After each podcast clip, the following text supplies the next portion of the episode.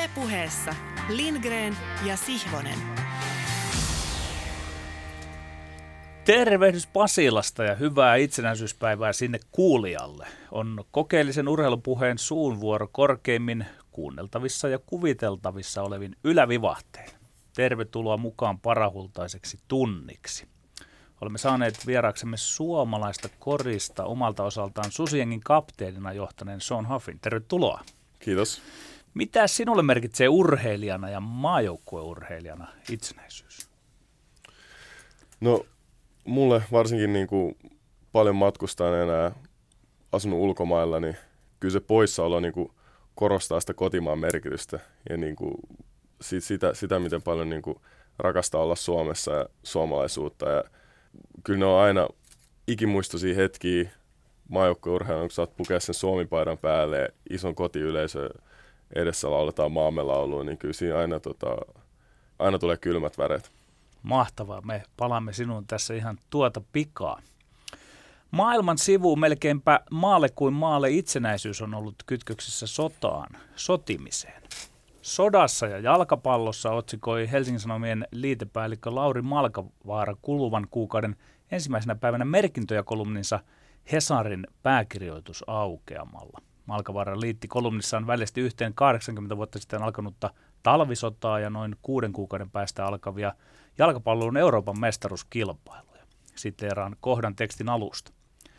80 vuotta sitten oli tosi kysymyksessä. Nyt kyseessä on leikki, mutta kansakunta on taas yhtenäinen ja täynnä voimaa. Sitaatti kiinni. Malkavaaran tekstin varsinainen pointti on pohdiskella, miten toimia neljän veteraanin Alexander Ringin, Perbarim Hetemaa ja Niklas Moisanderin ja Roman Eremenkon kanssa. Malkavaara on kategorisesti sitä mieltä, että jos mahdollista, Markku Kanervan ja huuhkajien on otettava kaikki neljä mukaan kisoihin. Ja taas sitaatti. Urheilu on sotaa. Ei kysytä, ketkä kisapaikan saavuttivat. Parhaat pelaavat. Selkeää puhetta, tekstiä sanon. Ja kuinka ollakaan, pitihän tuo arvata, että esimerkiksi Twitterissä Malkavaaran niskan ropisi sellainen sanakuuro, että alta pois. Eletään sentään vuotta 2019, enää kun ei sovi liittää urheilun ja sodan kuvastoja yhteen. Semminkin kun suomalaisen urheilun historia suhteessa sotaan on mitä on, aina sieltä Tahko Pihkalan ajoista lähtien. Ja kun tästä vilkaisen tuonne puolen studion pöytää ja aiheeni on urheilu ja sota, näkyy hänellä – arvostamallani pasifistilla, sänkykamarin katseisella Tommi Helsinkiläiselläkin nousevan kulmien väliin ankaraa rypynketterää. Ja aivan kun hän jo varasi jotain kipakkaa kommenttia poskipieliänsä talteen. Vaan kun minullakin tuntuu olevan kieli hyvässä syljessä, kysytään ensin minulta, että mitä mieltä minä olen sodasta ja urheilusta. Ei tästä ole montakaan vuotta, kun minullakin aina oikein käärmetti sydämessä, kun urheilun parissa käytiin – tai käytettiin sotaisaa sanastoa ja retoriikkaa. Muistan minä sen osaltani välistä kovastikin tuominneeni. Vaan minulla on ollut tässä aivan suunnaton etuoikeutettu asema mennä jo pian viisi vuotta yhdessä Lindgrenin ja kuulijan kanssa kylkimyyryä ja sitä mukaan kohtuullista korvasta vastaan ajatella ammatikseni urheiluasioita. Pitääkin muuten seuraavalla kerralla, kun ne eri medioissa aina kysyvät, että mikä titteli kiskaistaan Sihvoselle, käykö se johtava jääkiekkoanalyytikko yhä laittaa, niin sanonkin, että laitetaan – urheiluasiain ajattelija. Ja niin muodoin. Olen ajatellut myös urheilua ja sotaa uudestaan. Ei se ehkä sittenkään ole enää niin haudan vakava paikka, kun esimerkiksi Malkamaara kirjoittaa, että sodassa ja jalkapallossa. Riideltyä itseni kanssa olen ainakin osin kääntänyt lämäristetyn tuon Reggie Dunlop-tyyppisen karvakauliksisen takkin. Kun siinä kehvelissä ovat ne niin kovin eri maailmoista olevat sanat ja käsitteet. Sota ja jalkapallo – niin se jalkapallo pitää mielestäni siinä rinnalla oma lakisen pintansa. Se ikään kuin ilkkuu sodalle, antaa ähäkuttia. Se urheilu on sitä leikin valtakuntaa, johon sota ei pysty. Jalkapallo sijaitsee symbolisen alueella, sota taas todellisen. Jäädään ainakin miettimään tätä mahdollisuutta, eikö niin, että se ei olisikaan kuoleman vakavaa. Ja minä olen valmis ottamaan tästä uudesta kannasta toki moitteet vastaan. Ymmärrän siksi hyvin kanssani erimielisten ehdottomuutta tässä asiassa. Ja ehdotan siltä, että voisimme ajatella, että urheilun käsite nielaisee sisäänsä sodan käsitteen, siirtää sen urheiluyhteiskunta suolistonsa käsittelyyn ja lopulta se sota vedetään vessanpöntöstä alas. Ja tämä on se mekanismi, jossa oikeasti olevat sodat on peruttu ja ne on siirretty ei-vaaralliseksi simulaatioksi kaiken halaavaan urheilun syleilyyn, noin niin kuin kuvannollisesti ilmaistakseni. Ja kuin todisteeksi, olenhan asialla ollut minäkin, vaan kun nimesin erään lätkähyökkäyksen aikoinaan rintamahyökkäykseksi, ei siinä todellakaan puhunut reservivänrikki Sihvonen, vaan lätkäjätkä Sihvonen. En minä sotaa siinä ajatellut, ja jos ajattelinkin, niin kovin alitajuisesti vain. Ja kun annoimme eräälle syöttösuunnalle OP Yreheikin kanssa nimen ristipisto, emme me siinä ole sittenkään ompeluseuran tunnelmissa, vaan jääkiekkoasialla. No, minä olen tullut ajatukseni kanssa tähän suuntaan. En ollut mielimurteissani Malkavaaran sodasta ja jalkapallosta, mutta se olen vain minä. Katsotaan, mihin aatoksiin tullaan matkuessa, jossa Me. olemme. Lindgren. Ja Sihvonen. Ja me emme ole mitään humoristeja. Kuten varmasti tämän ohjelman vihkyytyneet ystävät hyvin tietää. Tuli tuossa mieleen, itse asiassa taisin lainata, kun käytiin presidentti Sauli Niinistön tasavallan presidentin pakeilla noin vuosi sitten, öö, vai oliko se kaksi vuotta sitten. tässä meinaa aika mennä. Itse itsekin mainitsit, että ollaan kohta viisi vuotta tehty. Mehän ollaan kohta kuusi vuotta jo oltu tässä Aivan, kuljettu kylkimyyryä. Alkaa vuodet hämärtyä, mutta, mutta tuli mieleen se äh, tasavallan presidentin äh, pakeilla käytettykin pätkä, jossa, johon on viitannut useampaan kertaan, jossa kirjailija Paul Auster äh, käytti jalkapallosta tällaista määritelmää kuin perfect substitute for war, eli nimenomaan siis tavallaan korvike sodalle, jossa tietysti niin kun puhutaan kansakuntien välisistä taisteluista, niin semmoinen leikkimielinen taistelu on tullut tilalle. Mä luulen, että se syy, minkä takia Malkavaaran teksti niin paljon närää herätti, oli nimenomaan se, että siinä käytettiin tällaisia veteraanit ja, ja tätä niin rintamavertausta, joka, joka tuntuu olevan vaan niin tänä päivänä niin puhkikulunut ja sellainen menneisyyteen kuuluva. Yhtenäinen ve- kansakunta on Niin, nyt semmoinen, takana. semmoinen vertailujen, vertailujen suo.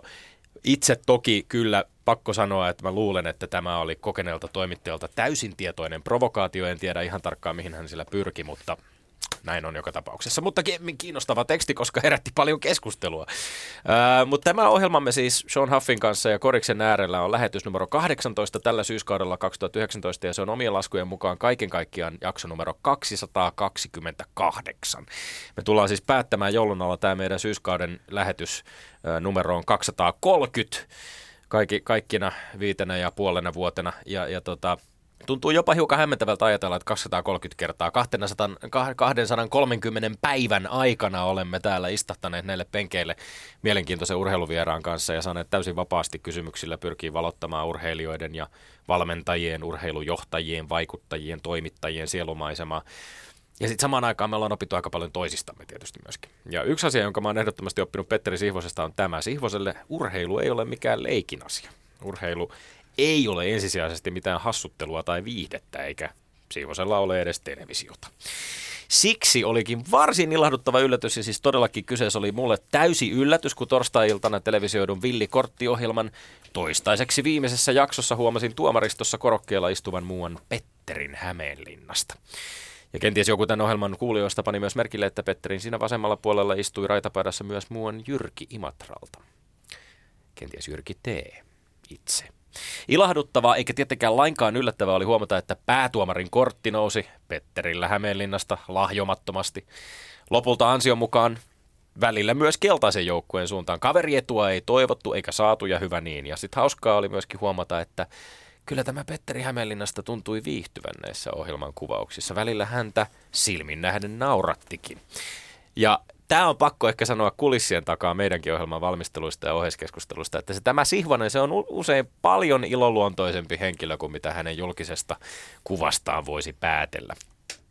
Tämän vuosikymmenen loppupuolisko on mulla itselläni värittänyt vahvasti näiden kahden ohjelman tandemi, Lindgren ja Sihvonen, Villi Kortti, niistä on saanut hyvää tasapainoa omaan tähän enemmän tai vähemmän vakavaan urheilusuhteeseen. Nyt harmillisesti Villi Kortti astuu vaihtopenkin puolelle, kun eilinen jakso jää tällä haavaa sen ohjelman viimeiseksi, mutta samaan aikaan ilahduttaa kovasti kertoa, että sopparit ensi kevään Lindgren ja Sihvosen kaudelle numero 12, jos siis näitä syys- ja kevätkausia erikseen lasketaan, on jo solmittu ja tammikuun 17. päivästä alkaen me jatkamme mylleröintiä tässä studiossa ohjelmalla numero 231. Eli Lindgren Sihvonen astuu myöskin uuden vuosikymmenen puolelle 2020-luvulle.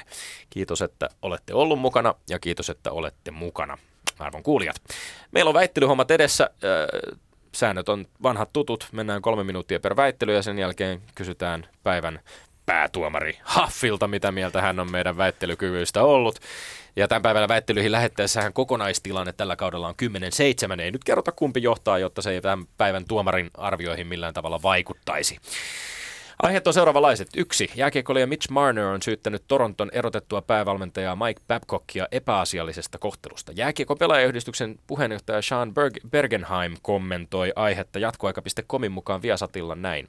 Jos Babcock, Babcock olisi edelleen ollut valmentajana, olisin ollut sitä mieltä, että se olisi ollut huono juttu Marnerilta tulla ulos tämän asian kanssa. Onko Bergenheimin kommenteissa järkeä, kyllä vai ei? Kaksi. Lauri Markkasen pistekeskiarvo 21 pelin jälkeen on 13,6, joka on toistaiseksi alhaisin hänen kolmella NBA-kaudellaan. Johtuvatko Markkasen alkukauden vaisut otteet enemmän Chicago Bullsin pelitavasta vai Markkasen omista suorituksista? Ja kolme, maailman parhaaksi naisten jalkapallolijaksi valittu Megan Rapinoe arvostelee miesten futiksen supertähtiä Messiä, Ronaldoa ja Zlatania siitä, etteivät nämä ota kantaa seksuaali- ja sukupuolivähemmistöjen puolesta tai rasismia vastaan. Onko Rapinoen kritiikki paikallaan kyllä vai ei? Onko mitään piipussa, Petteri? No tuota, harmi, että se ei saa aika lisää, että kun sinä vähän psyykkasit tuossa. Että Miten minä ha- psyykkasin? Haafin johdolla voitaisiin pitää aika lisää tässä, niin kuin susijengi pitää sillä, että siellä puhuu sekä pelaajat että valmentajat. Mitä psyykkailua? Mitä Mä psyykkailua? yleensä, minä olen yleensä harrastanut tuollaista tuossa Ei minä ollut havain, Et, et havaitsevinani. huomannut. No niin, en hyvä. ollenkaan. Yritin vähän vaan, vähän vaan tota Petteri tuoda semmoista inhimillisyyttä No, ripauksen me- sun persoonaan. Mennään kilpaan. Mennään kilpailemaan. Hyvä. Aihe numero yksi. Jääkiekkoilija Mitch Marner on syyttänyt Toronton erotettua päävalmentaja Mike Babcockia epäasiallisesta kohtelusta. Jääkiekko pelaajayhdistyksen puheenjohtaja Sean Bergenheim kommentoi aihetta jatkoaika.comin mukaan Viasatilla näin. Jos Babcock olisi edelleen ollut valmentajana, olisin ollut sitä mieltä, että se olisi ollut huono juttu Marnerilta tulla ulos tämän asian kanssa. Onko Bergenheimin kommenteissa järkeä? Kyllä vai ei? Kyllä on järkeä. Berenheim puhuu positiosta, josta myös todella monet täällä meillä vierailleet ovat puhuneet. Hän puhuu urheilijan, entisen sellaisen asemasta käsin. Asemasta, joka on keskimäärin tyypillinen joukkueurheilijalle, eli rationaalisesti ja tehtäväkeskeisesti oman valmentajan suhtautuen. Berenheim on realisti. Hän viittaa siihen, että papkut saatuaan potkut aihe, aihetta on helppo nostaa nyt esiin, ja se on ihan totta. Nyt Marnerin ulostulo ei häirinyt joukkueen suorittamista, ja Berenheim on myös sillä linjalla, että hänelle henkilökohtaisesti toimi aikoinaan tuollainen psykologisesti rapsakampi valmennusote coachien puolelta. Bernheim puhuu järkeä, sanon kokemuksesta, että tuollainen Bernheimilainen ajatuslinja toimii ja kumpuaa ihan hyvin joukkuepallopelien eetoksesta. Valitettavasti pitää sanoa, että Bergenheimin kommenteissa ei ole oikein järkeä. Käytännössä tämä edellä mainittu sitaatti tarkoittaa, että jos pelaaja joutuu valmentajan epäasiallisen kohtelun kohteeksi, niin hänen pitäisi vaieta siitä joukkueen edun takia. Tämä Bergenheimin lausunto, se ei ole oikein tätä päivää. Se ei ole tätä päivää näin 2020-luvun kynnyksellä. Ja mä väitän, että ei ole edes joukkueen edun mukaista lakaista maton alle mitä tahansa pelaajien kärsimää vääryyttä. Tänä päivänä ymmärretään onneksi, että myös joukkuepelien urheilijoille seurojen työntekijöinä kuuluu oikeus olla joutumatta kiusaamisen kohteeksi. Ja tämän pitäisi olla aivan erityisen selvää pelaajayhdistyksen puheenjohtajalle, kun hän aihetta julkisesti kommentoi. Niin, mutta Tommi, eihän se ole mitään kiusaamista, kun Babcock oli pyytänyt sitä Marneria arvioimaan pelaajatovereita. Okei, siellä taustalla. Metodi on kova, mutta nyt menee puurot ja velit sekaan, että ei se ole mitään kiusaamista. Sinä, te, sinä menet liiallisuuksiin. E, Sekoitat yhteiskunnallisen kiusaamisen ja sitten tämä joukkuepallopeleissä tapahtuva Ei täs- se pukukopielämä, se on pikkusen eri- erilaista. Tässä, tässä jatkoaika.comin Juha Oinosen jutussa tätä kutsuttiin tätä Bergenheimin kommenttia mielipuoliseksi lausunnoksi. No, se ei ole mielipuolista puhetta, Ei eikä, se ollut, eikä se ollut oikeastaan edes mikään lausunto, koska se oli tämmöinen ottelun yhteydessä, lähetyksen yhteydessä lausutut kommentit Niin kommentaattorina. keskustelivat. Mutta kyllä mä sen, sen työpaikka kiusaaminen kommentin, joka siinä tekstissäkin käytettiin, kyllä mä sen allekirjoitan. Ja se, että käytetään, se, se voi Ei, olla ei, myöskin ei, psykologista ei, toimintaa, ei, joka, ei, joka menee ei. jonkun tietyn rajan yli. Selvästi se on Mitch Marnerin mielestä mennyt jonkun re- tietyn rajan yli. On, Eihän on, on, tullut- hän, hän ottaa, se, sitä se on julki- ihan ok, että hän tuo sen nyt julki, mutta se olisi ollut mahdotonta Mut- tuoda sieltä joukkueen mut täs- sisältä. Hän- Hän olisi tuhonnut siinä oman uransa ja hän olisi Mut mahdollisesti missä se, menee se, tuota, missä se menee se raja? Mitkä asiat on sitten sellaisia, että niitä on ok tuoda julki?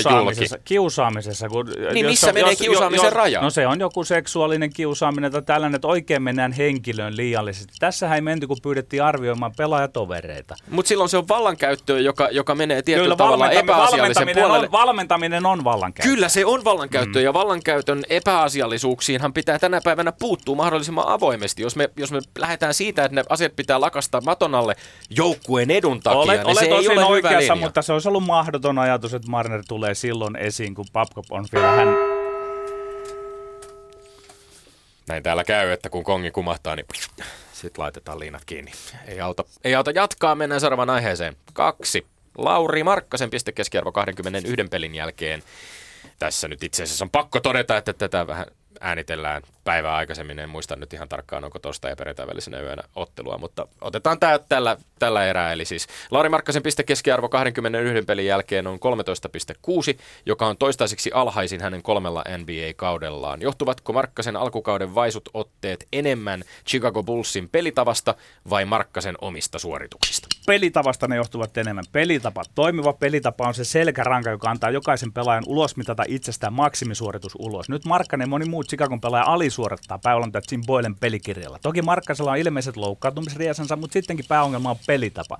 Mä annan käsittämättömän esimerkki siitä, miten tässä ihan hiljaa Markkanen sittenkin pelasi hyvän matsin Sacramento Kingsia vastaan. Hän oli raatosoikoon sopinut pelikaverinsa Jack LaWinin kanssa jostain paritanssikuviosta keskenään. Ei se sellainen ole mahdollista, jos joukkueen pelitapa on kunnossa. Markkaselle ei pelata palloja nykyään kuten ennen, mutta en ihmetteli, jos nämä ovatkin kuin pelaajien välisiä juttuja. Ja tuon voitton Sacramento-matsin jälkeen se tomppeli päävalmentaja puolelle vai kehui yksilöitä. Chuck sitä, Lauri sitä, Vendel tätä, Seito pelasivat kyllä hyvin. Mikä on vihje siitä, että sitten kun hävitään, niin sitten se heittää pussin alle ne samat jätkät. Heti alkuun pitää sanoa, että tämä kysymys on täysin mahdoton ja oikea vastaus on tietysti, että vaisut otteet on johtunut molemmista. Mutta jos pitää valita, niin mä sanon, että syy tähän vaisumpaan alkukauteen on ollut enemmän Markkasen omissa suorituksissa kuin Coach Boylenin taktisessa osaamisessa. Markkanen ei ole mitä ilmeisimmin pelannut täysin terveenä, vaan niin sanotusti vammojen läpi. Minkä lisäksi epävarmuus on vaivannut varsinkin kolmen pinnan heitoisuuden prosentti on tippunut merkittävästi kahdesta edellisestä kaudesta. Mutta tietysti Markkaseen vaikuttaa Bullsin alavire ja Bullsin alavire vaikuttaa Markkaseen. Pelaaja on kuitenkin itsekin ruoskinut itseään selväsanaisesti julkisuudessa eikä ole lähtenyt syyttelemään pelitapaa. Se on totta, että molemmat vaikuttavat, mä korostan sitä pelitapaa. Mä, mähän toin todisteeksi, toi on ihan käsitöntä toi, että pelaajat keskenään sopii jonkin pick and roll, pick and pop pelikuviosta siinä. Ja sitten vielä tota, tämä sano, tämä Lavain sanoi, että tämä oli vähän pois meidän muulta hyökkäyspelitavalta sitten, että me sovittiin näin keskenään. Niin mä pidän, että se on niinku aivan käsittämässä mallissa tuommoisessa NBA-joukkueessa Chicago Bullsissa, että ollaan tällä tasolla, niin kyllä se pelitapa sotkee siellä Lauri Markkasenkin suoritusta. Se on, se on tä, mä luotan kaikkiin niihin asiantuntijoihin, jotka on sitä mieltä, että Coach, Bo- Coach Boylen ei ole välttämättä ihan ajan tasalla. Joo, tosta me ollaan samaa mieltä. Mutta, mutta, se, mutta, mutta heitot ei ole osunut, ja siis sekä kahden pinnan että kolmen pinnan prosentit on pudonnut selkeästi. Ja totta kai on aiheellista silloin kysyä, että miksi. Ja varmasti osittain se johdosta, että miten Markkasta on hyödynnetty, millaisista paikoista hän pääsee heittämään.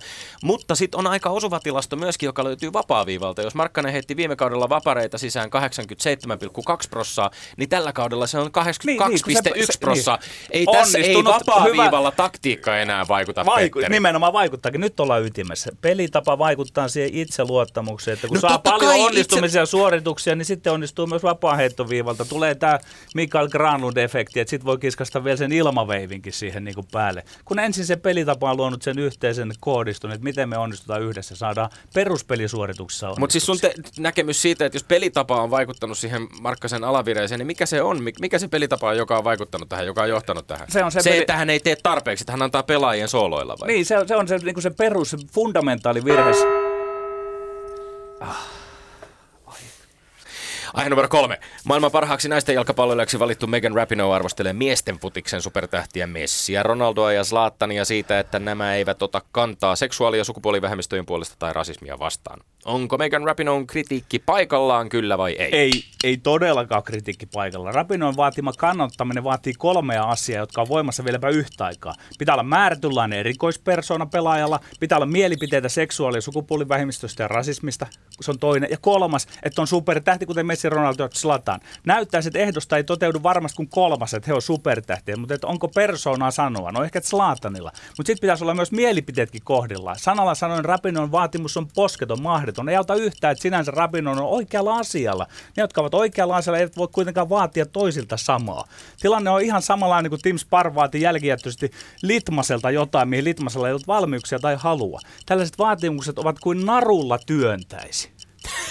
aivan, aivan ehdottomasti Rapinon kritiikki on paikallaan ja mä toivoisin, että tällaisia haastoja kuultaisiin paljon paljon enemmänkin. Totuus on se, että urheilumaailman huipulla vallitsee aivan liian monen suurimman supertähdin osalta, suurimman supertähden osalta hiljaisuus isoista tasa-arvokysymyksistä. Ehkä yhtenä poikkeuksena voi pitää itse asiassa just koripalloa, jossa vaikka NBA-tähdistä LeBron James ja Steph Curry ovat uskaltaneet uhmata jopa Donald Trumpia julkisesti. Mutta Messi, Ronaldo, Slaattan voisivat todellakin käyttää tätä massiivista vaikutusvaltaansa, sananvaltaansa, omaa asemaansa, esimerkiksi näissä Rapinoe mainitsemiskysymyksissä, monissa muissakin kysymyksissä, mutta heille tuntuu kuitenkin riittävän tällainen monenlainen, vähän huomaamattomampi vaikuttaminen ja hyvän tekeväisyystoiminta, ja musta se on sääli. Tommi, tehdään se ajatuskoe. Jos Rapino, jos se Rapino olisi vaatinut että Mesut Ösililtä, että tulepa ulos ja toivoisi, että Ösil ottaisi kantaa, eikä tietäisi mikä se kanta oli. No sitten hän otti sitä kantaa, niin kuin Ronaldinokin. Ei, ei se voi olla niin, että paremmin tietävä tietävöistö määrittelee itse, että sinun pitää nyt Tommi olla jotain mieltä ja tulee ulos sen kanssa. Ensin pitäisi edes Petteri, tietää, että, tos... että, ovatko Messi Petteri, ja kumppanit Petteri. tämmöisillä niin, niin sanotusti oikealla kannalla. Petteri, toi sun kysymys, tai toi sun väit, ajatuskoehan on täysin absurdi, koska jos ajatellaan Ronaldinhoa tai vaikka Mesut Öziliä, niin hän ovat tulleet julki jollain tavalla näiden omien yhteiskunnallisten ajatustensa kanssa. Ei heitä tarvitse siihen selvästikään enää kannustaa. Niin, mutta kun, mutta kun Rabinho on... Sä taas menet sen taakse, että, että nyt odotetaan ei, vaan ei, oikeanlaisia ei, mielipiteitä, ei, mikä on ihan ei, absurdia. Ei, Totta niin, kai odotetaan, no, että tasa-arvoa puolustetaan. Niin, mutta Rabinho hän listasi, että seksuaalista vähemmistöstä ja rasismista. Hän, niin, hän niin yhdenvertaisuus, tasa-arvo, niin, niin, ovatko nämä hän, vaikeita hän kysymyksiä? Oikea, ne ovat, hän tietää nyt, mitä mieltä pitäisi Messin olla siitä, mutta kun, entäs jos Messi ei olekaan tätä mieltä, niin se, se, on, niin kuin, se on mahdoton Messi ei vaatia. olekaan sitä mieltä siis, että kaikille kuuluu tasa-arvo ei välttämättä, ei välttämättä. Tommi, tämä maailma on sellainen, että te kaikki ajattelee yhtä hienosti kuin sinä ajattelet näistä tai Rabinho ajattelee. Sen, sen takia niin kuin urheilijoiden ensin sitä suuremmalla, syy, sitä suuremmalla syytä on ihan järkevää haastaa se. Ja totta kai Rap, Rapino tietää, mikä hänen asemansa, mikä hänen roolinsa on, että hän provosoi ja haastaa. Mutta ei, ei nämä tyypit ole sellaisia, että heillä on mielipiteitä. Ronaldo esimerkiksi on tukenut Palestiinaa, antanut rahaa runsaasti vaikkapa Palestiinan itsehallinnon sisällä erilaisissa, erilaisilla hankkeilla. Niin. Ylepuheessa Lindgren ja Sihvonen. No niin, täällä on kynä ainakin sauhunut kyllä ihan hyvää mallia meidän päivän tuomarilla ja, ja tota, tällaiset kolme aihetta oli näissä, näissä pääset nyt sitten meidän ehkä asiantuntemusta ja ehkä argumentteja vähän arvioimaan tai mitä tahansa kriteerejä haluatkin käyttää, Sean Huff. Ota ohjat käsiisi, mennäänkö ihan ykkösestä kolmoseen vai mikä on sopivan tuntunen järjestys? Joo, aloitetaan ykkösestä. Otetaan yes. aika, aika hyvä väittely oli. Ai, mä oon aika vaikeassa paikassa nyt. Okay. Täytyy, täytyy myöntää tähän alkuun, että tosi, tosi hyvä väittely. Mutta ensimmäinen kysymys. Eli mikä, mikä oli se, niin kuin, saanko vielä tarkennettua Joo, se eli, eli siis kysymys oli nimenomaan tämä, että oliko näissä Sean Bergenheimin kommenteissa järkeä, kyllä vai ei. Eli kun hän kommentoi, että, että mikäli Babcock olisi edelleen ollut valmentajana, niin Mitch, Mitch Marnerin ei olisi kannattanut tulla julki silloin niin ei tullut kommenttien kanssa, mikä, niin. mitä hän ei tehnytkään. Kyllä. Kyllä. Joo, okei, okay, no siis... Ja, ja niin, tosiaan pelaajayhdistyksen puheenjohtaja Sean Bergenheim, joka oli telkkarissa sitten, hän kommentoi sivumennen tätä asiaa. No siis tässä on, tässä on kaksi asiaa, ja mun mielestä molemmat oli oikeassa siinä mielessä, että hän on oikeassa siinä, että jos hän haluaa jatkaa hänen peliuraansa ja hän haluaa pelata niin kuin lätkää, niin sit se on melkein mahdoton tulla ulos näistä asioista. Ja se on, se on ihan totta, mitä Bergenheim sanoi. Mutta sitten jossain vaiheessa elämää kuitenkin ihmiset, niin kuin, sun täytyy miettiä, kumpi sulla on niin kuin tärkeämpää, sun omat arvot vai se peli. Ja jos sun omat arvot on tärkeämpää, niin silloin sä tuut, silloin sä tuut ulos, kun se valmentaja on siellä. Mutta silloin sä riskeeraat sun uran, sä riskeeraat sun, niin kuin, sun mahdollisuuden niin kuin, tienata sun elantoa ja mahdollisuus pelata sitä peliä, mitä sä rakastat. Ja tää on, niin kuin, sen takia tämä on vaikea kysymys, että molemmat annoitte argumentteja, ja sä puhuit siitä, niin kuin, että, pel- että se ei pysty enää pelaa, ja sä kerroit siitä, että on isompia asioita ja se niin kuin, arvoista. Ja onko niissä kommenteissa järkeä, että jos, jos Bergenheim puhuu siitä, että, että jos hän haluaa pelaa lätkää, niin sitten niin kuin, sen kommentti on järkeä. Mutta pelaajayhdistyksen niin pomoneissa puhutaan, että jos me halutaan korostaa arvoa ja mikä on oikein, niin sitten totta kai sun pitää tulla, tulla heti ulos. Et mä oon tota, mä nyt luikin karkuun ja mä luulen, että mun pitää antaa teille molemmille yhdet pisteet tästä No niin. ekasta, koska Ei, tämä meni joo, ei vähän, mitään, tää ei meni mitään. vähän niin kuin, Yksi, vähän yksittäisen, yksittäisen aiheen voi, voi päättää tasapeliin, mutta sitten loppujen lopuksi ei, ei Jompikumpi voida täytyy olla saada tasapeli. voittajaksi. Jompi, Joo. jomma, Ei, Tämä jommankumman- oli hyvä. Tämä oli vaikea, koska siinä oli Joo. kaksi eri asiaa Kyllä, kyllä, kyllä. Ja tämä oli hyvä, kun sä tähdensit, että mitä kysyttiin. Joo. Joo. Kyllä. Mitä seuraavaksi kysyttiin? Seuraavaksi kysyttiin Lauri Markkasen otteita. Johtuuko pelitavasta vai Markkasesta itsestään? Taas. Seuraava todella, mahdoton kysymys. Joo, todella. Et, taas mun vastaus tähän olisi, että kaikki. Et, ihan varmasti, että se on niinku, mutta koetaan päättää, että kumpi, kumpi vaikuttaa enemmän. Eli äh, pelitapa ei ole Markkaselle suotuisa. Yksi asia, mitä ei mainittu myöskään, on joukkuekaverit, mikä mm. myöskin, myöskin vaikuttaa siihen, että siellä on paljon ihmisiä, jotka haluaa palloa ja tarvii palloa, että ne voi pelaa hyvin. Ja sitten totta kai omat suoritukset. Että pystyykö kuitenkin vaikuttaa vaikka pelitapa väärin, että pystyykö se, niin kuin, miten se pystyy vaikuttaa peliin. Siis va- vaikka vastaus on nämä kaikki, mun on pakko, taipua sille puolelle, että sanotaan vaikka, että se on 51 prosenttia omista suorituksista kuitenkin. Ja mun on pakko antaa mm. Tommille pisteet Mm, tästä. Et, eh, se, koska kuitenkin mä oon, mä oon Laurin kanssa ja Laurilla on, Laurilla on se ominaisuus, että oli pelitapa mikä tahansa, niin vaikuttaa peliin ja se pystyy siihen. Mutta kun mä oon katsonut näitä, ja siis tämä ei ole mun mielestä edes spekulointia, koska asiasta on myös mainittu, että hän pelaa niinku vammojen läpi, mm. niin kyllä tällaiset asiat vaikuttaa ja sitten tulee sinne itsevarmuus ja miten ne vaikuttaa peliin. Itsevarmuus on yksi tärkeimpiä asioita, kun pelataan näin kovassa mihin, sarjassa. Näin kyllä, lähekkäin. kyllä, mihin Petteri myöskin hyvin, Mitä sä hyvin sanoit? otti, otti huomioon, kyllä. Tässä on myöskin käyty julkisuudessa vähän sellaista keskustelua osittain, tota, muistan Yle Urheilun artikkelin esimerkiksi, missä puhuttiin vähän siitä, että että Markkasen ehkä tässä tilanteessa just nyt, joukkue on vahvistunut selkeästi. Siellä on nyt on tullut hyvä draftpikki, Kobe White on, on tullut Kyllä. Satoranskia, Thad Youngia, Kyllä. Zach Levine on, on, pelaa edelleen ailahtelevasti, mutta paikutellen ihan järjettömän kovia suorituksia. Mutta et, et on puhuttu vähän siitä, että Lauri Markkasen pitäisi ehkä vähän röyhkeämmin vielä ottaa sitä roolia. Allekirjoitatko sä sitten tätä La- näkemystä? Joo, kyllä. Ja Lauri Markkasella on sitä röyhkeyttä ja mä oon nähnyt sitä ainakin niinku suomalaista sellaista röyhkeyttä. Et mä en tiedä, että sit, nyt kun siellä on tollaisia kavereita, kenen kanssa pelaa, niin mä en tiedä, Riittääkö että riittääkö, se siihen. Et, mä otan tähän vähän esimerkkiä itsestäni. Et Lauri, Lauri on mun mielestä niin kova pelaaja, että sillä niinku, se pystyy nostaa sen pelitason niin pelitavasta huolimatta. Se on mun mielestä, se on, se on niinku tähti. Kaikki mä, ei mä pysty nähnyt- Kaikki ei välttämättä, pysty joo. Mä oon ollut siinä tilanteessa, missä mä pelaan joukkueessa, missä on ollut semmoinen pelitapa, että musta ei ole mihinkään. Mä oon ollut aivan, niin kuin, aivan turhaa pyörinyt siellä kentällä. Tullut joukkueen muutos, vaihtanut joukkueet ja se on ollut kuin yö ja päivä. Pelitapa muuttuu. Yhtäkkiä pystyy olemaan yksi tärkeimmistä pelaajista. Ja silloin kun, sä oot, silloin kun sulla ei ole ehkä niin paljon talenttia, niin silloin se pelitapa on paljon tärkeämpi sulle.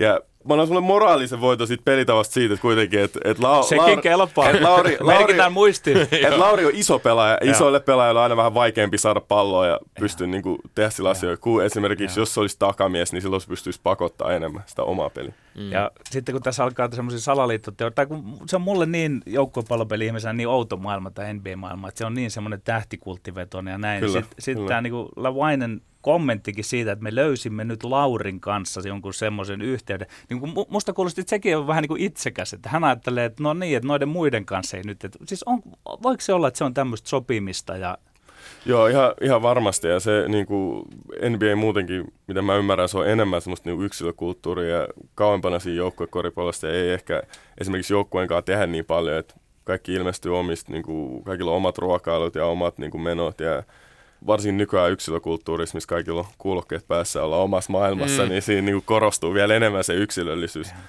Täällä on niin kuin hyviä lahjakkaita kavereita Bullsissa, mutta mä en tiedä, miten hyvin on pelaa jouk- niin kuin joukkuepeliä ja joukkueen. Joo. Kyllä. Kiinnostavaa, kiinnostavaa, kiinnostavaa, mutta mennään eteenpäin vielä viimeiseen väittelyyn, että, että meillä jää aikaa puhua paljon muistakin asioista ja, ja Sean Huffista itsestään ja, ja Korisliigasta Suomessa, miten se poikkeaa NBA-pelistä. Meillä oli viimeisenä aiheena nämä Mega Rapinoe kommentit, jossa hän, hän toivoi, että Messi, Ronaldo ja ot- ottaisivat äänekkäämmin kantaa tiettyjen tasa-arvokysymysten puolesta. Ja kysyttiin, että on- onko tämä Rapinoen kritiikki paikallaan kyllä vai ei. Joo, joo, jos noin kaksi edellistä oli vaikeita, niin tämä on, niinku, tää on siis ihan, ihan eri tasolla. Et, uh, oli, oli hyviä argumentteja. Mä tykkäsin uh, Petteri argumentissa siitä, että niinku, et tavallaan jos sä et tunne ihmisiä, niin sä et voi vaatia niitä sanoa asioita niin kuin mistä ne ei tiedä. Ja se on mun mielestä tosi, tosi hyvin argumentoitu, mutta silti mä uskon, niin kuin, että tämmöinen niin kuin, tavallaan tämmöinen hiljaisuus niin kulttuurissa, se, että vaietaan asioista, niin se sallii semmoisen niin kuin, sallii semmoisen vääryyden tulla ulos ja sallii semmoista niin kuin, sallii semmoista niin kuin pahu, pahuuden niin kuin jyllätä, semmoinen hiljaisuus. Ja pitäisi puhua asioista. Ja mä, mä tykkään siitä, että Mega Rapino sanoi tämän, mutta sitten niinku, tässä oli myös monta asiaa, niinku, mistä näitä kaikki olisi pitänyt puhua. Ja se on, mun mielestä se on, niinku, että vaikka nämä on tähtiä, nämä niinku, haluaa puhua, puhua hyvistä asioista, sanoin, että Ronaldo oli auttanut mm. palestiinalaisia, niin sitten niinku, vaikka ne puhuisi näistä asioista, niin siinä on aina, aina tulee lisää, niinku, että ai miksi sä maininnut näitä? Miksi sä maininnut näitä? Mm. Miksi sä maininnut näitä? Et, mä olisin ehkä tarvinnut jonkun konkreettisen esimerkin, mistä nämä niin kuin, tähdet pakenee.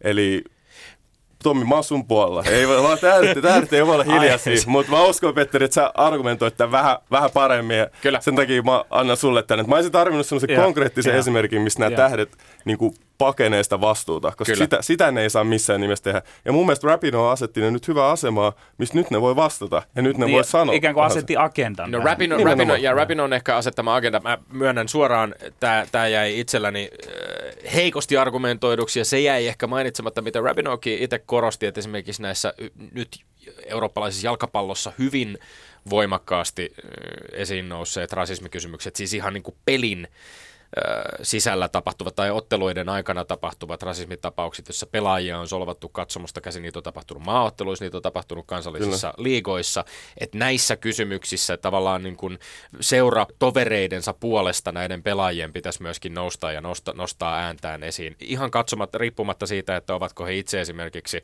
joutuneet solvausten kohteeksi vai ovatko he vaan niin joukkuetovereita. Tätähän Rapino nimenomaan vaati. Ja, ja se, se oli se niin kuin yksi yksittäinen kysymys, mikä hän nosti esiin, jossa nyt vaikkapa niin kuin Raheem Sterling vaikka tai Kulibali Italiassa ovat profiloituneet voimakkaasti, että ovat nostaneet ääntään. M- mutta hyväksyn tämän, mutta sitä mä en hyväksy, että me ollaan tilanteessa yksi, yksi ja puoli Eli onko se vastaan yksi ja nyt? puoli. Eli nyt pitää arvioida vielä, niin kuin, että kumpi nyt sitten tänään kokonaisuutena suoriutui paremmin, koska meillä oli yksi tasapeli ja kakkonen meni mulle ja kolmannen meni Petterille, joten Ai ai ai. Nyt Hieno sun, kaikki, nyt sun, ne kävi miten kävi nyt Kyllä, sitten. kyllä. Nyt sun pitää, pitää jo, jollain pitää tavalla, kolik, kolikko, niin, pitää, kolikko pitää vielä heittää. O, tai... Ei ole yhdessä ohjelmassa, onko koskaan päättynyt tasan? Alpo Suhosella oli ei, me, me, ei olla, me, me, joskus se saatettiin hyväksyä, mutta me ei olla pitkään aikaa enää hyväksyä. Korkeita kerran. Tämä on, tämä on niin sanotusti niin kuin korispeli, joka ei voi päättyä tasan. Ei, kyllä. Ei, niin, ei, ei anneta molemmille tasurista yhtä pistettä. Ei, ei. Nyt sitten ehkä sellainen niin kokonaissuoritus tai joku tällainen on se, joka tämä nyt sitten ratkaisee. Tai se voi olla mikä tahansa mielivaltainen. Okei, okay, no mä palataan tuohon ensimmäiseen. Mä teen päätöksen, mä teen päätöksen siitä. Tää, tää oli mulle vaikea, koska mä en, mä en ollut ihan, ihan varma, mistä toi Bergen, Bergenheim puhuu. Hmm. Mutta tota, vaikka mä, vaik mä uskon, mä uskon tota, että Bergenheim tarkoitti ihan varmasti sitä, että jos hän haluaa pelata, jos hän haluaa pelata, niin tällaisia asioita ei voi mainita, jos hän on siellä – sen olisi pitänyt niin kuin pelaajayhdistyksen, niin kuin, eikö se ole puheenjohtaja, Joo. niin sen olisi pitänyt vähän tarkentaa tätä ehkä enemmän, ehkä, ehkä niin kuin ilmasta paremmin, koska tämä on iso asia, varsinkin nykypäivänä tämmöinen niin kuin valmentaminen ja mitä saa tehdä ja mitä ei, ja itsekin on ollut aika kovien valmentajien alla, ja mä, mä uskon, että hänen olisi pitänyt selventää tätä asiaa ja sanoa paremmin, ja Mä, mä joudun kallistaa sulle, Tommi. Se niukasti kallistuu tänne puolelle. Onneksi Tosi vaikea, tosi Kyllä. Niin kuin, Hankalia kysymyksiä kaikkia, niihinhän me pyrimme joka viikko tietysti tarttumaan täällä kysymyksiin. Ja itse asiassa kyllä Kai Berenham oli pikkusen ollut liikaa sillä kannalla, että, että sen takia ei saa, että joukkue häirintyy siitä. Että kyllä se mm. siinä pikkusen ehkä haiskahti minullekin, mutta, tuota, mutta kyllä hän oli sen takana myös, että tuota, pelaaja asettaa itsensä aikamoiseen asemaan. Ja se on, ja se on totta. Ja pelaaja ei, niin kuin, jos, sen, jos niin kuin se menee lätkä edellä, no. niin Bergheim on sitten 100 prosenttia oikeassa, että ei voi, ei voi sanoa, mutta mä mietin sitten vähän tätä taustaa, että missä hän kyllä, on ja kyllä. miettii ja sitten oh. niinku ehkä ehkä me koetaan päästä tulevaisuudessa siihen, mihin, mihin päästään sanoa. Että sitten tämä niinku, tää valmentaja ja tämä kiusaaminen, tämä on ihan toinen puhe. Kyllä, kyllä. että mikä on, ja varsinkin joukkueurheilussa. Näin ollen kokonaistilanne on Lindgren 11 ja Sihvonen 7, kun ollaan 18 lähetystä Pieni kaula, mutta minä tulen vielä. Kahdesta kymmenestä lähetyksestä kaksi vielä uupuu, joten katsotaan millaisin mielin mennään sitten joulutauolle, kun mennään. Lämmin kiitos ansiokkaasta tuomaroinnista Sean Huff. Yle Puhe. No niin, äh, 35-vuotias Sean Huff pelipaikka small forward, pieni laitahyökkääjä, et kovin pieni meihin verrattuna, mutta tämä on se pelipaikka. Itse asiassa tässä törmättiin mielenkiintoiseen, äh, mielenkiintoiseen asiaan, kun huomattiin, että Korisliikan sivuilla Sean Huff on ilmoitettu takamieheksi ja, ja Seagalsin sivuilla pieneksi laitahyökkääjäksi tai laitahyökkääjäksi ylipäänsä. Äh, joka tapauksessa äh, Susijengin riveistä ja nyt tällä kaudella Helsinki Seagalsin riveistä numero 7 tuttu Susiengin kapteeni vuodesta 2015, jolloin seurasit maajoukkueen uran lopettanutta Hanno Möttölää tässä kapteenin pestissä. Palasit täksi kaudeksi pitkän, voisiko sanoa tällaisen niin kuin vaeltelun jälkeen, pitkän, pitkän tota periodin ulkomailla jälkeen Suomeen pelaamaan. Ja, ja itse asiassa tänä viikon, tämän viikon keskiviikkona oli, oli Helsingin kisahallilla Korisliigassa kärkiperi sarja kolmosta ja puolustavaa kaksinkertaista, kaksinkertaista Suomen mestaria Kauhajoen Karhua vastaan, joka, joka niukasti kääntyi teille 70-66 pistein. Käydään ensin itse asiassa tuoreeltaan tätä, tätä tota ottelua, keskiviikon ottelua läpi. Millainen vääntö oli? oli tosi tiukka vääntö, että oli vähän semmoinen niin kuin, ehkä playoff-tunnelma, että se niin kuin, 40 minuuttia tätä peliä oli niin kuin, tosi rankkaa ja niin kuin henkisesti ja fyysisesti. Ja se oli, se oli hyvä. Me ollaan aika pitkälti pystytty tähän niin kuin, tosi kovalla heittopeliä ja kovalla hyökkäyspään pelaamisella päästy tähän meidän rekordiin. Et se, se toimii niin kuin runkosarjassa, mutta me myös tiedostetaan samalla, että jos me halutaan voittaa mestaruus, niin meidän pitää puolustaa. Ja se on yksi asia, mihin me tehdään joka päivä töitä, vaikka se ei aina ehkä meidän peleissä näy, niin me yritetään kuitenkin joka päivä tehdä töitä, että me tullaan siinä paremmaksi. Tämä Kauhajoki-peli oli tämmöistä niin kuin puolustuksen taistoa, että molemmat joukkueet niin halusivat sitä peliä.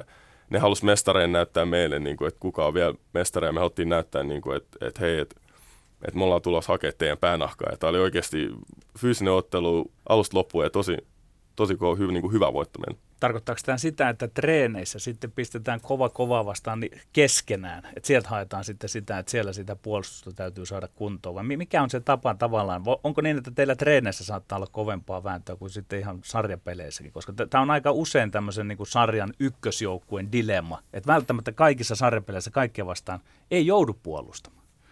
Niin se, on, se voi olla ihan totta, mutta toi, sanotaan, että tämä marrasku oli vähän vaikea, että meillä oli niin paljon pelejä, että että treenaaminen jäi vähän vähemmälle. Että se oli aika paljon sitten niinku tämmöistä, että katsottiin videoa ja koettiin, käytiin vähän asioita läpi ja muuta, mutta ei päästy oikein siihen niinku kunnon fyysiseen treenaamiseen, mitä niinku sit tarvitaan. Et, et, mutta sä, sä oot ihan oikeassa, että tällaista, tällaista se joskus on joissain peleissä, että se, sä et niinku saa vaan niinku rypistettyä sitä ihan viimeistä pisaraa, mitä sä tarvitset siinä puolustuspelaamisessa. No marraskuu haastava, mutta kuitenkin marraskuussakin teille tuli vain yksi tappio ihan siinä loppuhetkillä ja, ja rekordi on nyt siis 15 voittoa, kolme tappioa piikkipaikalla 30 pisteellä, neljä pinnaa kaulaa kakkosena olevaan Salon Vilppaaseen tästä kau- Kauhajoen kohtaamisesta. Itse asiassa teillä on nyt ollut kaksi kohtaamista Kauhajokea vastaan ja teidän päävalmentajana toimiva Jussi Laakso on siis on valmentanut kahteen mestaruuteen nimenomaan Karhun aiemmilla kausilla. Sekin varmaan loi tiettyä eri, erityyppistä jännitettä näihin. Te olette nyt kaksi kertaa kohdannut Karhun ensin Kauhajoella ja sitten Helsingissä ja molemmilla kerralla on tullut voitto.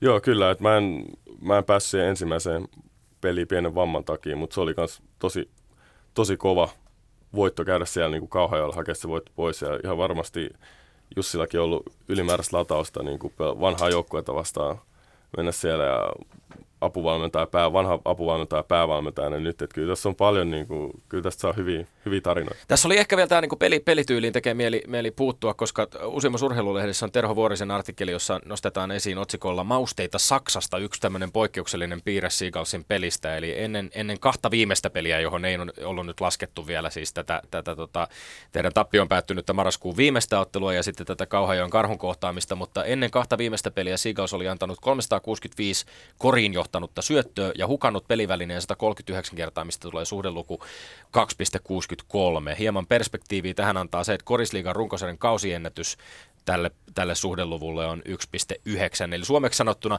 Seagulls syöttelee todella paljon ja hyvin, kierrättää palloa paljon ja onnistuneesti ja, ja onnistuu minimoimaan ne pallon menetykset.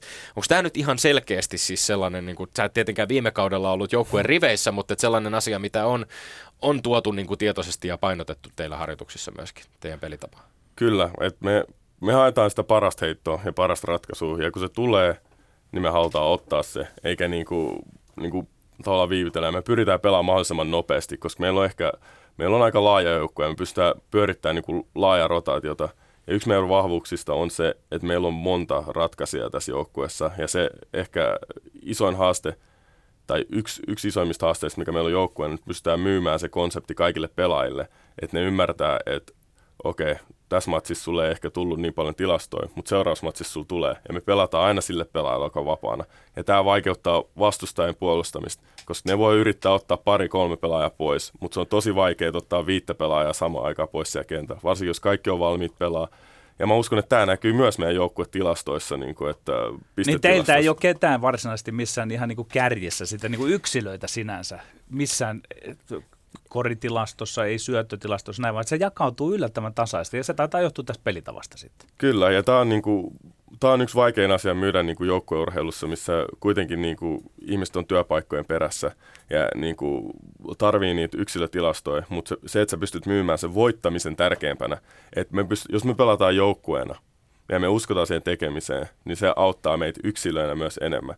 Ja mä uskon, mä uskon että tähän on ihan varmasti auttaa se, että tässä on pari kaveria, jotka on uran loppupäässä, minä, minä ja Kotti on tässä mukana, jotka niinku, on niinku palannut Suomeen pelaamaan ja me ollaan täällä. Ja me ei, niinku, me ei tavallaan haeta sitä niinku ulkomaan pestiä, että lähdetään ulos ja me pystytään vähän myymään sitä niinku paremmin. No joudutteko te tai saatteko te jeesata coachia tässä esimerkiksi puhumassa, puhumalla teidän ulkomaalaisille vahvistuksille, että, että tämä on nyt tämä homman nimi ja on, onko siinä täytyykö kommunikoida tätä asiaa eteenpäin, teidän pelaajienkin?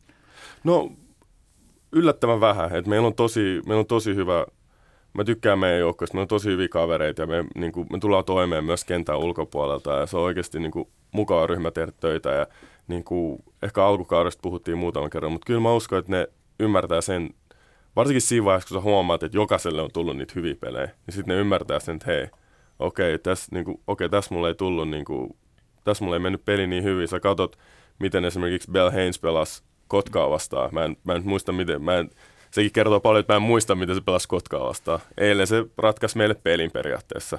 Ja tämä on se, ja, niin kuin, ja se, että me myös saatiin myytyä, myytyä Haynes, että hei, että sä tuut Suomen pelaa, mutta sä tuut penkiltä, että sä et pääse aloittaa. Ja tämäkin on vahvistukselle kova paikka. Mutta se tulee penkiltä, se luottaa siihen, että se saa ne minuutit ja se on saanut ne ja se on pelaa ihan uskomattomilla tehoilla tällä hetkellä. Niin tässä artikkelissa viitattiin siis, kun puhuttiin mausteita Saksasta, niin sitä otettiin, se nostettiin ehkä esiin parista syystä. Kakkosvalmentaja Vesa Vertio on toiminut kolme kautta Saksassa hienosti menestyneen Tuomas Isalon kakkoskoutsina Bundesliigassa äh, Kreisheimin joukkueessa ja sitten äh, lisäksi äh, teillä pelintekijöillä Richard Williamsilla ja just Trey Bale Hainesilla, samoin kuin sinulla on tietysti kokemusta Bundesliigasta.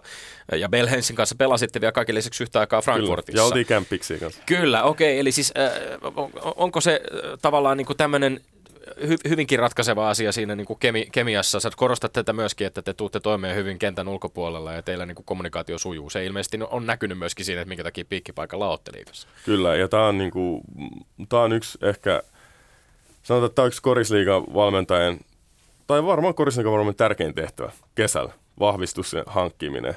Että mitkä on niiden vahvuukset, mitkä on niiden heikkoudet, minkälainen persona ne on kentän ulkopuolella. Mm. Ja ei, tota, ei käy kateeksi valmentajia, kun ne joutuu käymään tämän seulan läpi pelaajista, että et ketä hankitaan ja ketä tulee tänne.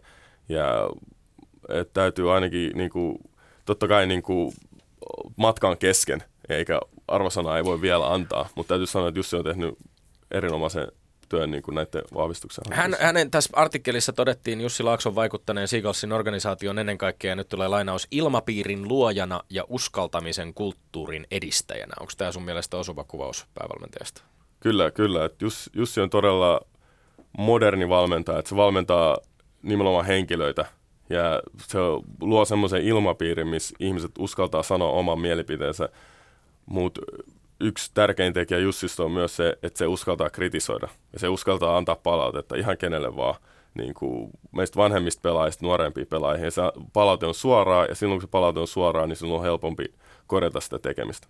No usein itse asiassa pallopelistä toiseen on, on törmätty tähän, että monesti välttämättä se päävalmentaja ei ole se ykkös tyyppi, joka, joka on nimenomaan sitä taktiikkaa luomassa. Nyt tässä nostettiin esimerkiksi Vesa Vertio esiin, ja sitä, sitä on, tämä on mone, mone, monesti ollaan törmätty tähän samaan asiaan, että, että välttämättä se päävalmentaja ei ole se, niin kuin, joka, joka on jyräämässä niitä taktisia asioita läpi. Miten sä sitten näkisit tässä teidän joukkueessa, mikä on Vesa Vertion rooli, ja, ja allekirjoitatko nimenomaan tämän näkemyksen, että te pelaatte saksalaistyyppistä jollain tavalla, tai Bundesliga, että nämä on, on tällaisia tuomisia nimenomaan Bundesliigan koripallosta.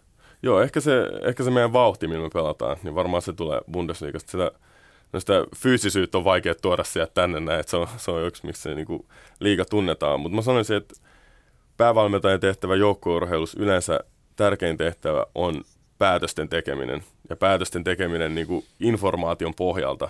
Ja, ja, ja tässä vaiheessa niin kuin, se, on se, se on se Jussin tärkein tehtävä. Mutta mut he, niin heidän yhteistyö on saumatonta ja ihan varmasti kaikki taktiset asiat, mitä tehdään, niin ne tehdään yhdessä. Ja totta kai kun Jussi on enemmän, just tekee niitä päätöksiä, että mihin se haluaa viedä joukkoja, että mihin suuntaan ja tekee, niin se se tavallaan antaa Vesalle enemmän aikaa sitten käydä niin kuin, taktisia asioita läpi. Ja se on semmoinen, niin kuin, se on työnjako, että jokaisella annetaan omat osa-alueensa, että pystyy olemaan, tota, pystyy, pystytään niin kuin, optimoimaan se valmennus. Schanhoff, viedään sinut nyt sinne kentälle ja katsotaan tai oikein kuullaan yksi sellainen palloralli. Saat laittaa silmät kiinni tai pitää silmät auki, mutta kuvaa, semmoinen sanotaan pallosyöttöketju. Voit aina sanoa, kelle pallo menee ja mistä se menee ja minne kohtaan ja sitten sinä päätät heittää.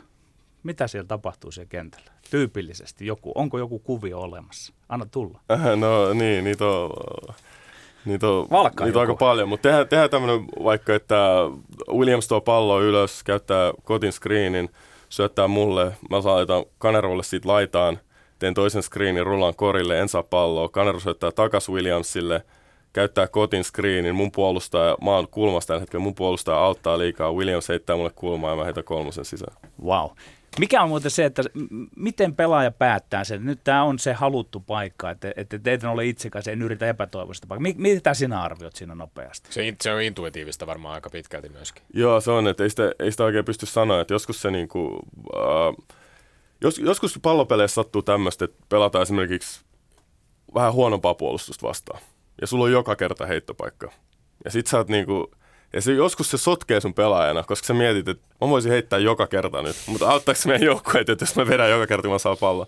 Ja silloin tavallaan pitää olla ehkä vähän ahneempi ja hankkia vielä parempi paikka. Mutta sitten taas, kun se on semmoinen peli kuin eilen, missä ei ole paljon tilaa, niin silloin se, silloin se on tärkeää, että jos sä saat vähänkin tilaa, niin sä annat sen pallon lentää. Ja siinä on se, on vähän erilainen dynamiikka eri peleissä. Yle Puhe. Topo Honka, Marussi BC, Kavala BC, Kreikassa, Fulgor, Libertas Forli, Gerino, Vanoli, Basket, Orlandina, Basket Italiassa, Riesen, Ludwigsburg, Saksassa, ESSM, Le Portel, Franskassa, Skyliners, Frankfurt, Saksassa ja nyt Helsinki Seagulls, jonka kanssa teit siis viime keväänä tai tämän vuoden toukokuussa kolmen vuoden sopparin. Tarkoituksena on pelata siis ilmeisesti ainakin siihen asti, kun mittariin tulee 38 vuotta.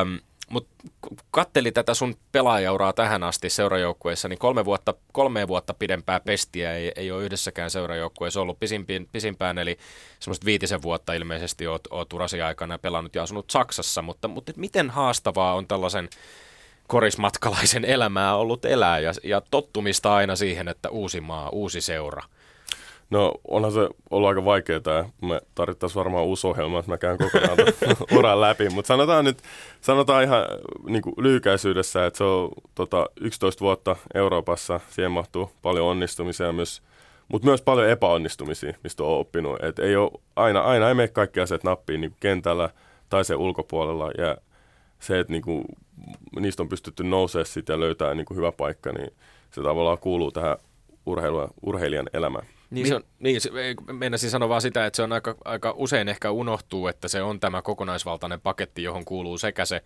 työ, eli urheileminen seurajoukkueessa, mutta sitten siihen kuuluu myöskin se elämä ja hyvinvointi ylipäänsä sen urheilukentän ulkopuolella.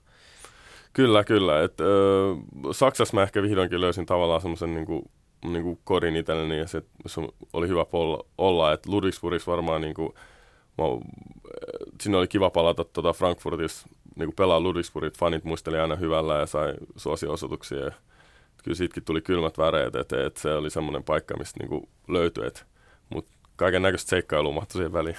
Tätä ohjelmaa saattaa kuunnella joku nuori koripalloilija, joka lähtee ulkomaille pelaamaan. Niin kerro, mikä se sinun metodisi, minkä olet todennut hyväksi, on, että pääsee joukkueeseen sisään – mitkä ovat ne hetket, että pitää vakuuttaa siinä valmentaja, miten, miten pelaajatoverit, mi, miten mennään parhaimmillaan, mikä on onnistunut joukkueeseen sisämeneminen? Niin, että tämä on, tää on ehkä vaikea mulle, että et, että tämä niinku, tää mun neuvo varmaan, tämä neuvo vähän niinku sotii mun omaa aatemaailmaa vastaan. Toi on niin eri toi, kun pelataan ammattilaisen, mutta yksi, yksi tärkein asia, mikä pitää muistaa on se, että sä pelaat niin kuin sä edustat itseäsi, sä pelaat vähän niin kuin sun seuraavaa työpaikkaa varten. Ja silloin sun pitää olla jonkin verran itsekäs. Ei sen verran, ei, ei, ei niin paljon, että se niin kuin haittaa sun joukkueet, mutta sun pitää kuitenkin ajatella itseäsi. Ja tää on, jos mä voisin esimerkiksi mennä ajasta taaksepäin ja sanoa itselleni nuorena, että mitä teen, niin mä sanoisin, että oppa paljon itsekäämpi. Että älä ajattele joukkueet. Että mulla on aina ollut semmoinen, niin kuin, on yksi asia, miksi mä nautin niin paljon maajoukkueen pelaamisesta, miksi mä oon pelannut näin kauan maajoukkueessa, on, koska siellä se toteutuu tavallaan se mun joukkueurheilun unelma, missä mä saan pelata sitä joukkuepeliä ja siellä niin kuin, se on, se on ollut mulle aina se tärkein asia. Ja onko se ennen muuta itsekuutti sitten kentällä vai, vai onko se siinä elämässä sen joukkueen kanssa myös itsekyyttä? Kyllä se on, se on vähän molempia, että se on kentällä, että sä uskallat vaatia itse, sä tiedät, mitä sä tarvit pelaajana ja mitä nopeammin sä opit tuntee itse pelaajana, sitä helpompi sun on vaatia sitä, mitä se on. Mutta se on myös kentän ulkopuolella, että mitä se on kohdellaan siellä et, ja mitä, niin kuin, mitä sä, mitä sä niin kuin tarvit. Et, et, monesti koripallon ammattilaisen niin joukkueen puolella tarjotaan niin kuin kämpät ja muut asiat, niin se on, että sä uskallat vaatia, että kaikki asiat, mitä sulle hoidetaan, on kunnossa. Että et tavallaan sä edustat itseäsi ja niin kuin, pitää olla rohkea ja itsekäs siinä mielessä uskallat vaatia itselle hyvää. Kokemukset uran alkuvaiheessa, etenkin ulkomailla Kreikassa, oli aika intensiivisiä. Se Hesarissa kerroit alkusyksystä näin. Ei sitä silloin oikein osannut pelätä, mutta muutamassa vierasottelussa, kun olimme voittamassa, huoltaja tuli sanomaan, että pelin jälkeen juoksette suoraan pukukoppiin. Siellä lensivät kolikot ja pullot kentälle. Tämmöinen hyvin intensiivinen vähän jo hullun, hullun puolellekin menevä fanittaminen, se kun ihmiset ottavat siellä katsomon puolella urheilun ja pallopelin näin vakavasti. Miten sä siihen pelaajana niin kuin suhtaudut? Onks, onks, mennäänkö siinä jo niin kuin tietyllä tapaa jonkun rajan yli toisinaan? On se, on se aika vaikeet ja äh, Kreikassa, kun siinä urheilun no, tämä on ehkä inhottavaa käyttää tämmöistä sanaa, mutta se on melkein semmoinen niin kuin jengikulttuuri urheilussa, että miten siitä niin kuin puolustaa, että varsinkin niin kuin futiksen puolella myös ja varmaan vielä enemmän siellä. Ja sitten se, niin kuin, se on hauskaa, mitä mä liikuin Euroopasta. Mä oltiin siellä Kreikassa ja sieltä on ehkä niin kuin, niin kuin intensiivisintä ja niin kuin, siellä tulee niin kuin, tämä räikeintä ja sitten Italiassa vähän enemmän lauletaan, mutta kyllä sielläkin soidut soi ja siellä niin kuin, tunteet nousee pintaan. Ja sitten Saksassa se on taas semmoista niin kuin, iloista, tota, iloista niin tsemppaamista ehkä kaljakädessä. tota, se on semmoinen niin kuin, urheilukulttuurit muuttuu niin kuin maiden mukaan, että se on, on hauska seurata. No teillä on ollut tuppa täynnä aika usein, että on hävinnyt yhtään ottelua kotona tällä kaudella ja, ja, ja se kokemus, mikä mulla itselläni on korisliigan otteluista on, että, että näitä äh, vierasotteluihinkin matkaavia kannatusjoukkoja on äh, ilahduttavan paljon, pitävät kovaa ääntä ja kannattajajoukot keskenään tulevat äh, niin kuin selvästikin hyvin toimeen. Ei ole sellaista vihanpitoa, mitä esimerkiksi vaikka futiksen puolella aika usein nähdään. Miten sä nyt arvioisit tämän oman pitkän matkan kuljettua ja monien maiden koriskulttuuria nähtyäsi, niin mikä on tällä hetkellä se korisliigan ihan niin kuin tunnelman puolesta se, se taso, missä, missä me mennään suomalaisessa koriskulttuurissa? Se on, se on ihan hyvä, että ei se, ei se nyt ole ihan tota Manner-Euroopan tasolla. Et se nyt ei varmaan mikään salaisuus, jos mä sanon sen. Mutta se on, se on ihan hyvä, että siellä on hyvä, ihan hyvä tunnelma. Me ollaan saatu kisikseen paljon, niin kuin, paljon jengiä, se on kiva. Ja, mutta mitä mä oon huomannut suomalaisessa tota, koriskulttuurissa on se, että kun siellä kun niitä katsojia ei ole kolmeen neljä tuhatta, niin se on vähän semmoinen niin piikittelykulttuuri, mikä on aika hauska, että, että niin kuin, yleensä kun sä et kuule yleisöstä mitään, niin välillä siellä on sen verran hiljasta, että sieltä kuuluu semmoista yksittäistä piikittelyä. Ne on ihan hauskaa, että joskus jos sä näet mun hymyilee vähän muuten vaan se kentän, niin se saattaa johtua siitä, että joku on sanonut jotain hauskaa. Yle Puhe. Sean Huff, heinäkuu 2015. Sinusta tuli Susijengin kapteeni. Perit kapteenin tehtävän legenda Hannu Möttölältä. Kuinka merkittävä etappi ja kunniotehtävä tuo on ollut sinulle henkilökohtaisesti ja minkälainen kapteeni sinä olet ja miksi sinut valittiin? Valitsivatko sinut muuten pelaajat? Nyt tuli noin neljä kysymystä, Petteri, mutta... Tällä sen saa perattua. no niin, koitan, koitan tota Lä- Lähdetään siitä, että ketkä valitsivat? Detman, esikuntinen vai pelaajat? Öö, miten mä oon ymmärtänyt sen, on Detman valitsi sen jälkeen, kun Joo. hän oli puhunut vanhemmille pelaajille ja kysynyt Joo. ja käynyt tätä läpi ja sen jälkeen valitsi. Millainen Että, kapteeni olet ja minkälainen kunniatehtävä se on ollut? Aivan uskomaton kunnia päästä Suomen maajoukkueen kapteeniksi, että se, että mä en pysty niinku siis mä en pysty ylikorostaa sitä, että minkälainen kapteeni Möttölä oli mulle ja mitä se oli mulle, että Möttölä oli niin kapteeni ja kapteeni, että se ei niin kuin, niin kauan kuin mä pelasin, niin se oli kapteeni, että silloin, silloin kun se niin kuin jäi pois, niin mulle ei käynyt, niin kuin rehellisesti, mulle ei käynyt mielessäkään, että nyt meillä on uusi kapteeni joukkueessa. Että siinä vaiheessa, kun niin kuin, mua kysyttiin kapteeniksi, mä olin se, että häh, niin että eikö, niin kuin, eikö Möttölä voi matkustaa vaan kapteenina niin. joukkueen mukana, että sehän niin on meidän kapteeni. Kyllä se oli aluksi, niin kuin, se oli ehkä aluksi aika vaikeaa, mutta sitten mä, mut sit mä ymmärsin sen, että, että mut valittiin kapteeniksi sen takia, että minkälainen mä oon, että niin kauan kuin mä oon rehellinen itselleni ja oma itseni, niin mä uskon, että mä pystyn tekemään hyvän työn siinä. Pelaajana 194 AMA-ottelua, olet ollut mukana maajoukkueessa kaikissa 2010-luvun arvokisoissa, neljä TM-kisat 2011, 13, 15, 17 ja sitten MM-kisat 2014. Millainen tämä vuosikymmen sun mielestä, joka nyt päättyy, on ollut Suomen maajoukkueelle, korismaajoukkueelle? Siis aivan, aivan uskomaton, että se, se, että me pystytään, että me ollaan pystytty kilpailemaan ja ollaan päästy kisoihin ja niin kuin ei sitä uskonut silloin, kun me aloitettiin. Et silloin tavoitteena oli se, että jos päästäisiin edes yhtiin kisoihin. Ja siitä, että me saatiin tämmöinen niin putki päälle ja me ollaan vieläkin paperilla altavastaajia useampi joukkueet vastaan. Mutta mä tykkään siitä kulttuurista, mikä me ollaan rakennettu, että nykyään kun me hävitään koville maille, niin ihmiset on pettynyt meidän suorituksiin. Ja mä sanon, että alkupäässä se ei ollut tälleen. Että silloin hävittiin Ranskalle 15 pinnaa, se oli hei, hyvä taistelu jätket. Nyt hävitään, niin se oli silleen, että vitsi, mä pitänyt voittaa. Ja vaikka mä katson paperit sitä nimillistaa, mä oon silleen, että hei, tässä oli kans aika kovia kavereita vastaan. Mutta mä tykkään siitä, se on niin kuin, että me ollaan asetettu ne tavoitteet niin korkealle. Ja mun mielestä se niin kuin, se ruokkii niitä parempia pelaajia ja se ruokkii sitä niin kuin voitonhalu. Asenne on muuttunut. Sä oot myöskin, vois vetää, vetää tämmöisen rinnastuksen ehkä just vaikkapa Tim Sparviin, huhkajien kapteeniin. Olette moderneja maajoukkuekapteeneja myöskin, jotka, jotka uskaltaa ottaa kantaa pelikentän ulkopuolisiin asioihin. Sä oot itse ollut punainen kortti rasismille hankkeen yksi keulakuvista ja sun äh, olit mukana myöskin, kun Susijengi osallistui joitain vuosia sitten Helsingissä järjestettyyn Meillä on unelman mielenosoituksia avoimia ja monikulttuurisia Suomen puolesta. Ihan lyhyesti tähän loppuun, John Huff, miten tärkeää sulle on se, että, että sä otat kantaa myöskin pelikentän ulkopuolisiin asioihin, etkä vaan keskity pelaamaan korista? Tämä on yksi, uh, yksi tärkeimpiä asioita mulle pelaajana, että uh, ihmiset, kun sulla on nuori, nuori suomalaisia urheilijoita tulee, ne katsoo ja ne katsoo roolimalleja, että et, niinku, et mitä nämä sanoo mitä ne tekee. Ja yksi asia esimerkiksi, kun, mikä mulla oli, kun mä olin pieni, niin ei ollut, tota, ei ollut hirveästi mun näköisiä suomalaisia. niin kuin mitä mä sanoin, että ei ollut hirveästi tummi, tummi suomalaisia niin kuin mediassa tai urheilussa. Niin ta- tavallaan niin kuin, mä haluan olla esimerkkinä sinne muille, että niin kuin, ja niin kuin näyttää vaan niin kuin tietää, että, että mitä, tota, että mitä tämä voi olla. Representaatiolla on merkitystä. Lämmin kiitos vierailusta, Sean Huff.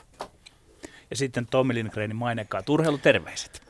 Uimari Iida Hulkko tällä viikolla lyhyen radan EM-muintien vitonen ennen Jenna Laukkasta 50 metrin rintauinnin finaalissa. Lähetetään nuorelle Hulkolle terveiset. Lindgren ja Sihvonen onnittelee ja pysykähän tyylikkäinä ensi viikkoon. Voidetta rakoon ja ruuvi kiinni.